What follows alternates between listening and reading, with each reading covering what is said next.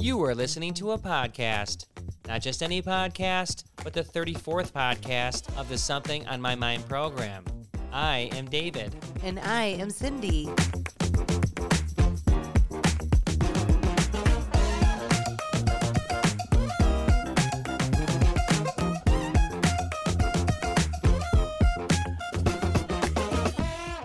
All right, welcome to this week's program, everyone. In our podcast, Cindy and I like to use our professional backgrounds where we cover all things finance, but we also like to mix in an offbeat story or two to give you a break from everyday reality. Our mission is to improve your financial fitness, and we like to do all of this with a side of humor. As a show reminder, you can follow us on all social media platforms, including Instagram at SOMM.podcast. And if you'd like to submit a question to the show, you can go to somethingonmymind.net. And here's the cool thing if we choose to read your question on the air, we're going to give you a $50 Amazon gift card.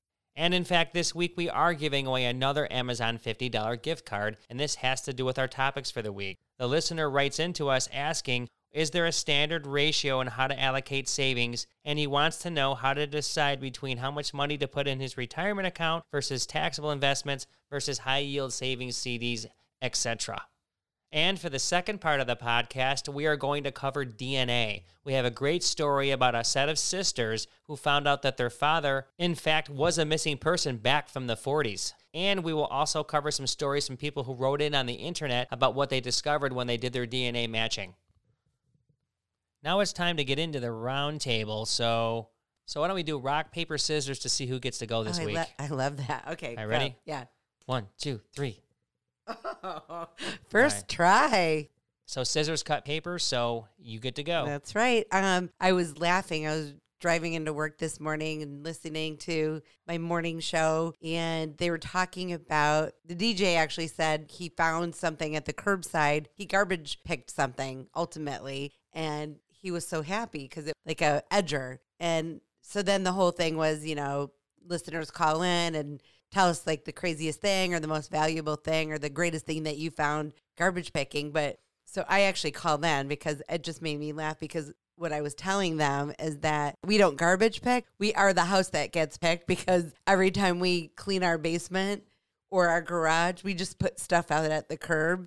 And it can like remember the first time you ever put like I don't even know, it was like literally like a toilet plunger and I'm like are you freaking kidding me? You're putting like a plunger out on the curb that makes us look so trashy with all this stuff and you're like, "Oh, just wait."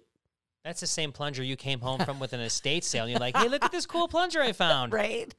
no, not really. Not but- really, but, uh, anyway, you were like, "No, you just wait. People just will take anything." And I'm like, "No, this is bad." well, I put out like a ballast for like fluorescent lights. It's that little piece on there that connects to it. To make Oh them- yeah, right. I put out hinges. I've put out screws. Oh my gosh, we put out like scrub brushes and just I don't even know pieces of metal. You put stuff out there. I'm like, I cannot. I'm so embarrassed that you're putting this to the curb. And then within an hour, I see people just mopping it up. So I'm like, all right, well. I'm gonna try this now. So remember when I like literally staged a gallery outside on the tree because I had just been collecting art for years, like literally the last 25 years. And I had this whole thing, and that lady knocked on the door. She's like, Are you giving all this away? I'm like, As much as you can get in your car, lady, just take it away. Yeah, what happens is that they come up to the curb and they see the things there, and oftentimes I'm working in the yard or where they can see me, right? I'm just doing something, and I I see them and they look at me, and I put my thumb up, like, dude, go ahead and take it. Like, you don't need to be very feeble about it. That's that's why it's there. Take it. Like, we don't want this stuff. Well, I know. And I used to be so embarrassed that you would do this. And then remember, we were getting rid of a, a couch and just we were changing over that was older, um, still in good shape, but I literally staged a whole like furniture showroom at the corner, like the pillows and put a little like flower vase. And I don't know. I just, it made me laugh when I heard that on the radio this morning because people love driving by. Or I think they wait for us. They, as they're driving by, like, wait, are you Well- cleaning your garage this weekend? We've been to a lot of estate sales, right? And so we know that our house, based on estate sales in our area, it would be wiped out in the first two hours. Yeah. Based on what we have. And we have nice things, so we don't put junk out to the curb. And But- we have some estate sale things in there. So not everything in our house is you know, that we bought from stores. We have a lot of really cool pieces from estate sales. which is the only way to find them typically anyway. So our house is very irregular. It's built in the 20s, so you just can't go out and buy what you want. You have to go piece it together, and that's what we've done. So maybe 10, 15% of the items, I would say, come from those estate sales. So getting back to putting stuff by the curb, when we were getting rid of our bikes, and they're not in great shape. They're taking up space, but they're perfectly fine. But I put them out way far away from the house, thinking, you know, I don't want to embarrass anybody just as they're looking at stuff at our house. So nobody was taking them. Well, I and said, I, no, well, I had a sign I on it. I said, though, it's by the stop sign. but I had a sign, free bikes, and nobody was taking it. So then I moved it to our curb to the end of our driveway. Those went like that. They were just gone within minutes. So All right, anyway, so I, it's not it's not necessarily a funny story. It's just well, it made me let laugh. me tell you I'm like, something. I There's something I must confess. oh God, It's back when one of the kids were in high school, and you went out shopping, and I took one of our kids, I won't say who. I stuck him on the curb and he was gone within 30 minutes. right. And then two hours later, they put him back. And they said free kid. yeah, they actually attached free money to it. Or, I- or I mean, to him. To- oh, all right, well, that that narrows it down. We just won't say which one. Oops.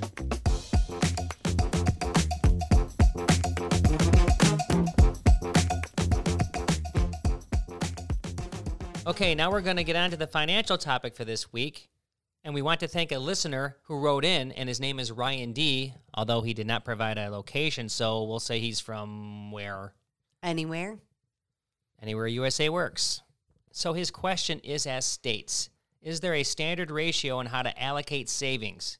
I don't know how to decide how much to put into my retirement account versus my taxable investments versus CDs slash high yield savings, etc. Ryan, this is a great question. And it sounds like you're already doing many of the right things with your money.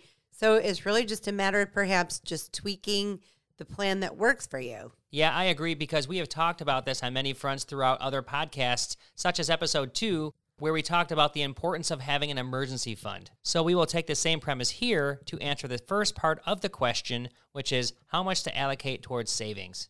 So, what we always talk about, which is really the first part that you want to reach your goal, which is to maximize your emergency fund. Most financial experts will tell you you should have at least three to six months of expenses in the event of a loss of a job, a job furlough, a health related situation, or some other reason that you cannot work for some period of time. And I think right now is the best illustration of that. Absolutely, with Corona, that makes total sense. In addition to that, there are some experts who will say eight months, even on up to maybe 12 months, but it really depends on your situation. And for example, with the coronavirus, this is one reason that people may need more money than what they thought of because this was an unforeseen thing. And really, the thought process is how long does it take me to get a job? So, if you're very employable and you can get a job within three or six months, maybe that's your target. But if you're serving in a restaurant right now, you may need more. So, again, it depends on your situation, and that's what you need to decide. Okay, so that's the emergency fund part, but we also need to talk about the rainy day fund. Exactly. So the rainy day fund is to cover those unforeseen things in your normal budget. For example, the dishwasher might break or your heat might go out or you need a gutter repair like we do because we just had that crazy storm on Sunday. The gutter cover flew off. In addition, we had a tree fall on the gutter last year as well. So Yep. s- these are things you just don't know when they're going to happen. That's why we call them for unseen expenses. Wow, and the amount of money that you need is debatable as it depends really on your living situation. So most experts say that's around 2500 as a maximum. That that's just those smaller things that might cost you anywhere from $100 to 2000 2500 But for example, if you live in an apartment, you don't need that much money. You've got maintenance that's going to cover that. However, if you drive a car and you don't have a warranty, you might need money to cover that. So it just depends on your situation. Last year, we've been the walking ATM to our house because it seemed like, and you're going to laugh because I said Mercury was in retrograde, but everything, every little thing was breaking down. Things just break. That's the normal course No. of. Well, we'll Cindy has this thing about Mercury in retrograde. I'm telling you, I know someone's out there nodding their head like, I know what you mean. But really, it was like down to the little piece in our refrigerator that dispensed water. So We had a leaking air conditioning line for several years and didn't even know about it. Exactly. And then the drywall fell out in the office, right? And so I didn't know that until they came up here. So that had nothing to do with retrograde. Big, well, okay. Anyway, And here's one more nugget for you. Just keep in mind that things break all of the time, as we've mentioned, and the average American doesn't have $400 by many surveys to pay for an unforeseen repair. That's just, that's crazy. But that's the reality. So, this is why we stress the importance of the emergency and, of course, the rainy day fund. So, when you're putting both of these funds together, if you don't have enough in your emergency fund, then you should keep building toward that, meaning you might not have enough in your rainy day fund and your emergency fund at the same time. So, you need to balance out the equation because we know that it's going to take time for you to build that up. For example, six months of income is a lot of money, right? So, you have to work toward that goal because if you put that money elsewhere, and you need it, you can't draw from it. So you need to take your time and create a plan. exactly. So this way, that repair is covered and you can still build out for the emergency fund at the same time because either way, you have all of the money you're going to tap into somewhere. And the reason we're pointing this out, of course, is that you really need to satisfy this first before you go heavy on your investing. So, with that being said, the question is where do I park my money to make some interest on the cash that's just sitting there? And that makes sense because you might have money in those two funds or even just some cash. So, can I make money on that money? Now, the one thing to keep in mind is that interest rates have been low for a long time, dating back to the financial crisis. So, the days of making money on a CD getting 5% or 8% in the glory days, if you will, they're long gone and they may never be there again. Oh, I'm telling you, that's when I started out in the business. I remember very specifically how heavily oriented some of our clients were in CDs and bonds and, you know, different corporate bonds. And those were all paying anywhere from 5 to 8%. And that is just an anomaly today. I mean, we, if at all, it will be years before we see anything close to that. Now, if the rates were that high on a CD, for example, the stock market would not be where it is today. That's exactly right. That works inverse of each other. So when bond rates and interest rates are high, the market is low. And so right now, that's why we say, honestly, for income, the market's where it's at. The dividend paying stocks are where it's at. Yeah, you can't even put money into a bond and even make 1%. Nope. And that as well as at historic lows. All right, with that being said, let's look into the financial vehicles per the question. If you look at a CD, I looked up on Bankrate and they gave the most recent national survey from banks and thrifts, and the average is for a one year CD is 0.24%. For a five year CD, it's 0.41%.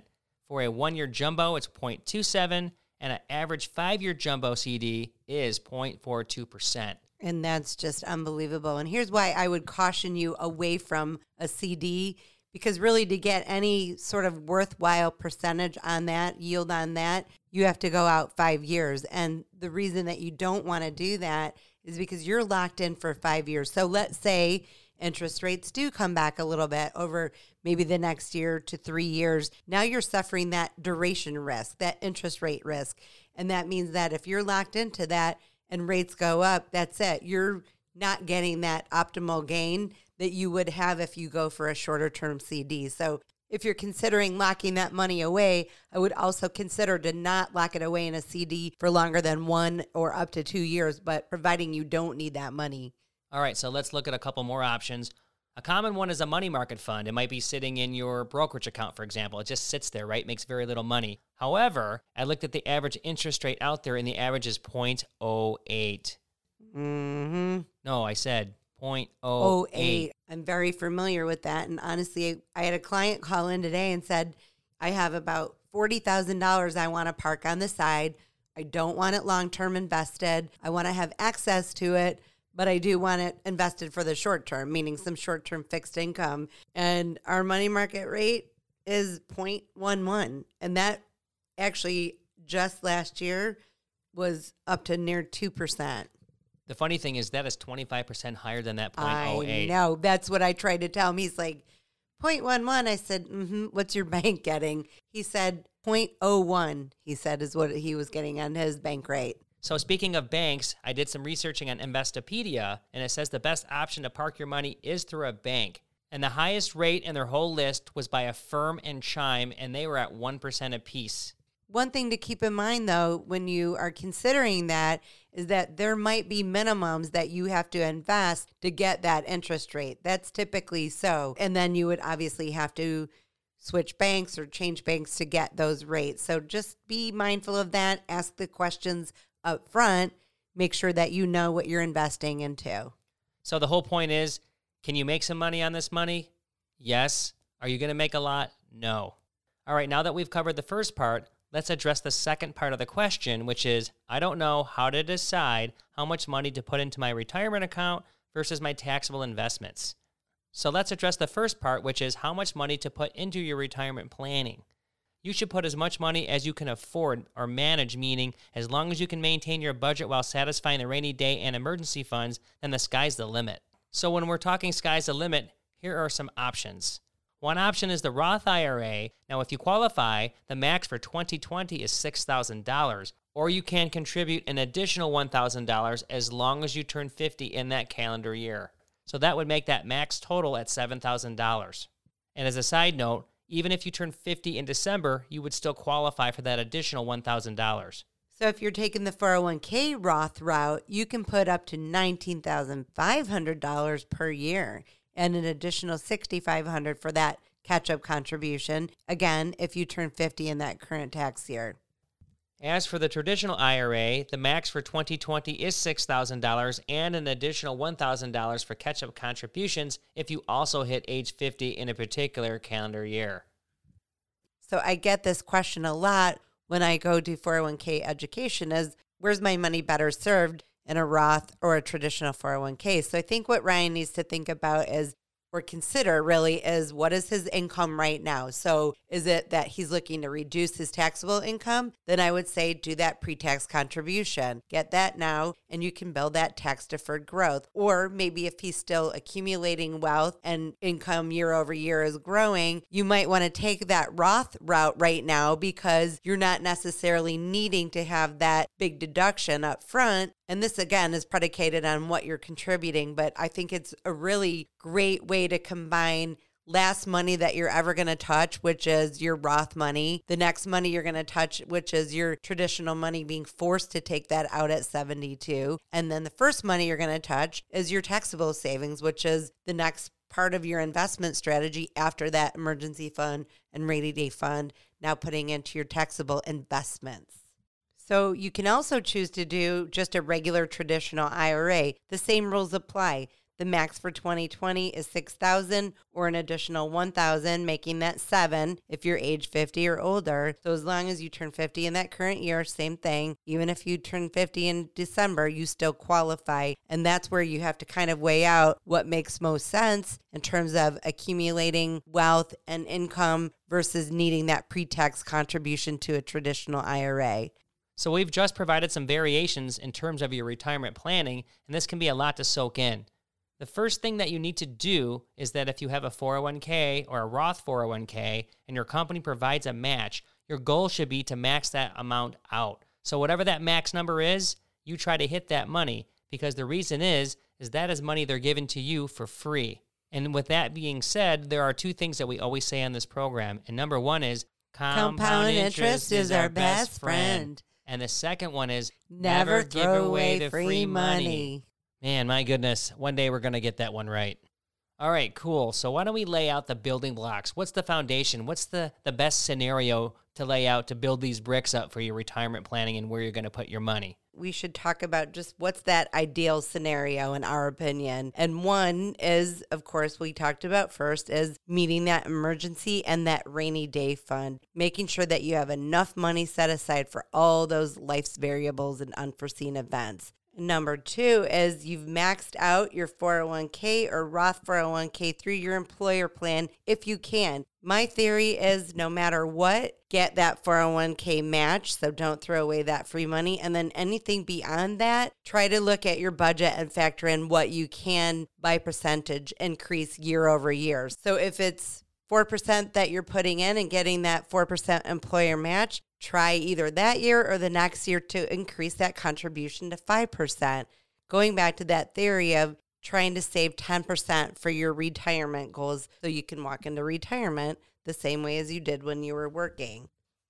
So, next, number three is if you don't have an employer plan, seek the other investment account types, which is that Roth IRA or traditional IRA, and try to max that out for your contribution limits. So once you've satisfied those scenarios, then what we would do is now we're talking about your taxable savings, Ryan, and that's where do you invest that? So there's many accounts online that you could establish that are low fees or fee-free accounts where you can start low and then start your investment savings plan into that taxable money. So this is the money that when you earn interest and dividends on that, that's where you are paying taxes. If you sell something at a profit, you are paying on that gain. So it's a great balance. All of these things combined is really the right strategy to not put all your eggs in one basket and really have a diversified portfolio strategy overall. It goes without saying that if you're in the number four group that Cindy just mentioned, meaning that you have a brokerage account, a side account, then you're probably in pretty good shape, meaning you've done pretty well with managing your money, and more than likely, you're going to put yourself on a path for success. All right, cool. So I think that was a lot of information. So I think that it's time we do the recap. Number one, the whole point in deciding where you want to put your money is to make sure that you have liquidity, meaning you have access to the cash when you need it. And this goes back to having an emergency fund or a rainy day fund and this creates a built in insurance policy in the event that you are not working and need income to pay for bills. And remember, this is a big one. You do not want money invested that you need in less than four to five years to make sure you are not selling investments to create cash needs at the wrong times of the market. Remember, investing for the long term means you need your money to have the time in the market. Number two, if you have not satisfied your goal for the emergency fund and the rainy day fund, then you need to build this up with the understanding that it takes time to do this. If this has not been satisfied, then establish a plan that you can still maintain your normal way of living until you achieve your goal. So don't beat yourself up. Take time. Don't give up your life. Just find a balance between the way you live and the money that you plan for, and eventually you'll get where you need to be. Number three, in reference to number two, while you are building up that emergency and rainy day fund, if your employer does offer a company 401k plan and offers a company match within that plan, please put at least the amount needed to get your match. The money they match is their benefit to you, and you never want to throw away that free money. And number four, if you are on track with the emergency fund and the rainy day fund, and you have more money to invest in your 401k, your Roth IRA, or your Roth 401k or traditional IRA, then you should invest as much money as you can, providing that you can still maintain your bills and live within your means. And number five, the ultimate goal is to meet your emergency fund, your rainy day fund, and then max out whatever retirement vehicles that you have. This is what David and I have done. Outside of that, the cash that we need for less than one year, we park that into vehicles that can save us around 1%, depending on who we choose to bank with.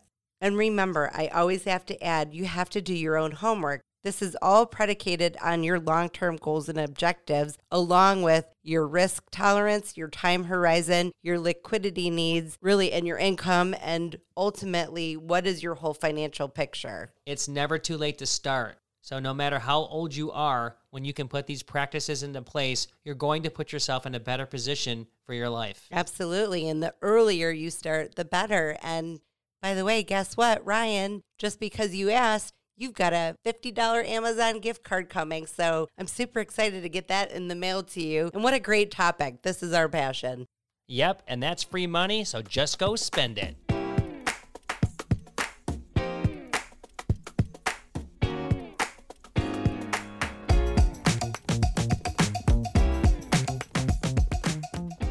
All right, for the last section of this podcast, we are going to cover stories around DNA results. This is very common, as you know, over the last three or four years. More and more people have been getting their DNA results, and it's revealing many hidden secrets in families. So, with that being said, I found a story on goodhousekeeping.com titled Two Sisters Took DNA Test. It revealed that everything that they knew about their family was wrong. Oh, no. So I'm going to paraphrase this because it's quite long. And it starts out where this woman who's 51 years old had triplets, and so she wanted to find out who was fraternal and who wasn't. So when the results came back, they were curious because their heritage was Southern European, but their father, who's no longer living, is from Italy. And so it just didn't start to add up very well. So meanwhile, one of the daughters took a test and this went, is one of the triplets. yeah, and went further to have matches with other DNA strands, right? Mhm. So their father is no longer alive at this time, so they don't know anything about his history. But not being Italian, they're like, what's going on here? So what they did was turn to their father's closest known living relative, and he also had the same name for some reason, which is really strange. Anyway, the results did confirm that the sisters were not related to that family. So now they've received the results and they're thinking, now I might be related to my dad, right? Because he gave birth to me with my mother. However, if you look at He the, gave birth to them. That is a mother. story within itself. well, you know what I meant. Can you imagine one day if men could give birth? No, because you guys can barely get a cold. I mean, women were set up to give birth for a reason. Well, let they- me tell you. But I bet you in some way or form they could do it and then they would just do like C sections. Oh my God, not to tangent on this, but I'm picturing every man out there giving birth. It would be like they were getting their limbs chopped off. I mean, maybe men are going to disagree with me, but you guys are all babies when you're sick. I don't know. I No way. When I- you have a cold, you're like in the moment in the moment you just have to do it, right? I mean, it's such so Oh, I excruciating. can't it- even right? Isn't imagine. the pain so excruciating that you I mean, you can't like stop in the middle like you just have to go through Oh, it. You're just yeah. Anyway, sorry, I digress. So after digressing here, one of the daughters sees a match for DNA linked to them to their dad, right? Does that make sense? Mm-hmm. So there's a trail there. That makes sense. Okay. So their father is the real father, but the person they reached out to was their father's brother. Okay. Oh, okay. Because the, it was linking the DNA. I'm, I'm following it. But the brother says that his brother, your dad, their dad, had been missing since 1945. He was Oh. kidnapped. Oh my gosh. He was a missing person. He's so he got kidnapped and raised by another family. by another family. Oh my God. I have chills to the bone. so he was kidnapped when he was four. I have chills to the bone. And the two kids were riding their bikes in a neighborhood in Hell's Kitchen, New York. oh my God. And some lady offered candy and lured Oh her my brother gosh. away. And so, So because they took these DNA tests, their uncle, which is their uncle, really, yep, he found three nieces through this. He found three nieces. Oh my gosh. So did they think that he was dead all that time? They didn't know. Well, they didn't know. he was kidnapped at four. They probably thought he there the was story. no way. The story says that it went cold on the case, oh and Oh they never could link anything together. And their dad's not alive anymore, so they don't really know. They had theories. Okay, so then okay, this is even crazier. So the people that they thought were their family weren't their family at all. Because the dad had been kidnapped by this lady. Right, and so maybe the lady but the their but the pers- the people that kidnapped him, they had died many years ago. Oh the my- mom and the dad. So he ended up living with his uncle, which was not his real uncle all these years, and then he didn't keep in touch with the with the pseudo family, if you will. And so he just kind of was floating out in the ether, and no one knew it. and he had and he obviously didn't know. He had no idea. So Oh one of oh. the one of the theories is that they told him he was two years old when he was four at the time, speculating they didn't tell him what his real age was, right? Okay. but there's no way to prove the history out. They don't know the real story. There's no way to tell. So But this is so strange to me because I remember back things when I was very little.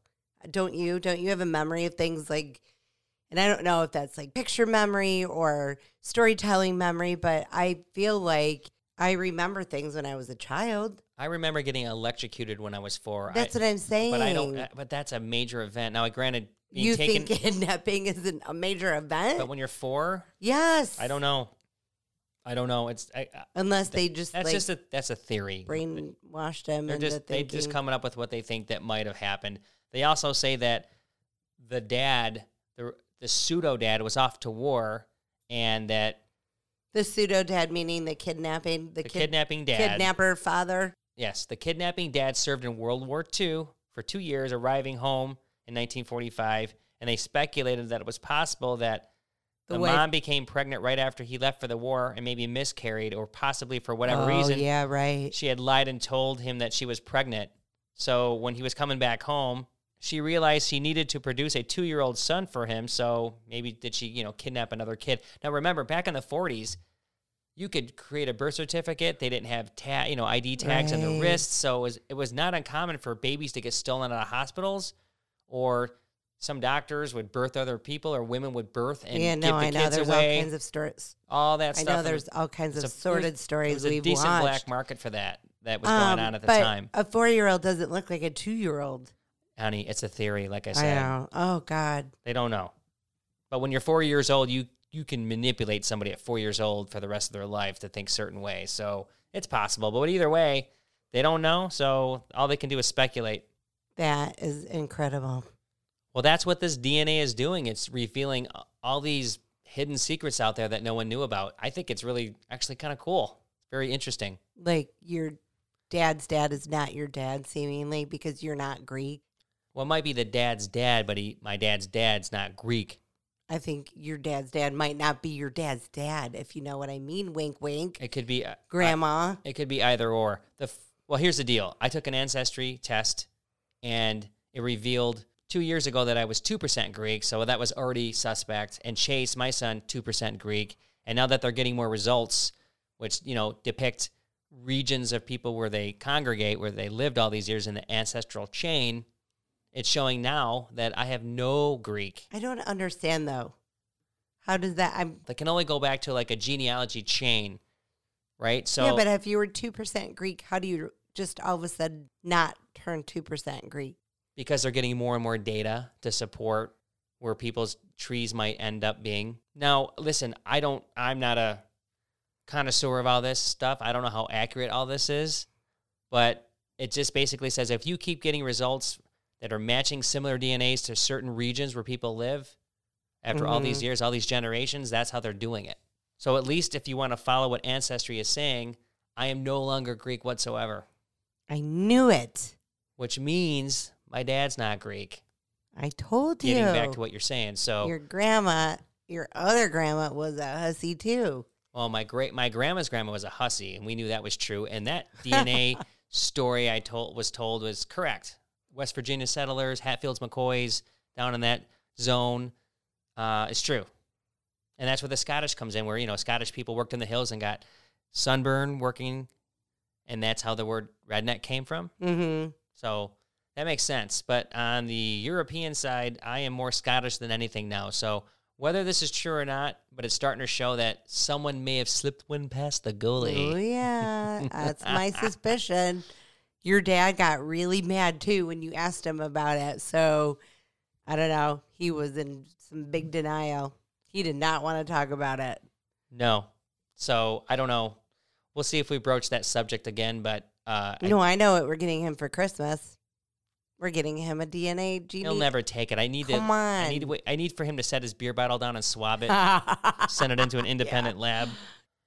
All right, so speaking of getting lab tests, let's go further and check out the quick hitters of DNA stories that we found on the internet. Okay, this first one says In my genetics class, we do a blood typing lab, and our teacher told us a story about her first year doing it, where there was a girl who had a blood type that meant her dad couldn't be her actual father, and the mom, who also worked at the school, got caught cheating. Oh, That's bad. Looks like somebody was hanging out in the detention room. Usually, when you cut, get shot. no, they were in anatomy class together. All right, here's the next one. A former coworker of mine took the test and found out she had a different father than her sister, and neither were related to their father. Oh. She decided to confront her mom about the infidelity. She found out that her mom and dad were in group sex and that the biological fathers could be a number of gentlemen. No, come on. That can't be true. What is, oh my gosh. So that's called an orgy. Oh, I yep. That is so bad. That would suck to find that out. All right, here's another crazy one. This is how my brother found out my father wasn't his father. I'm adopted and last year found my biological father and mother. One of my new brothers also took the test and we did not match, although I did match with our father and he did not. Found out mom had an affair while father was in Korea during the war. Oops. Oh my gosh. These are devastating. I, I imagine this is a pretty common story with servicemen in the wars. Women could not enlist, so they were home, they were lonely, and they uh, they looked for some company Company, yes. The pool boy. Yeah, is that what you call it? Company? Is that what you kids are calling it? Pool boy. Sorry.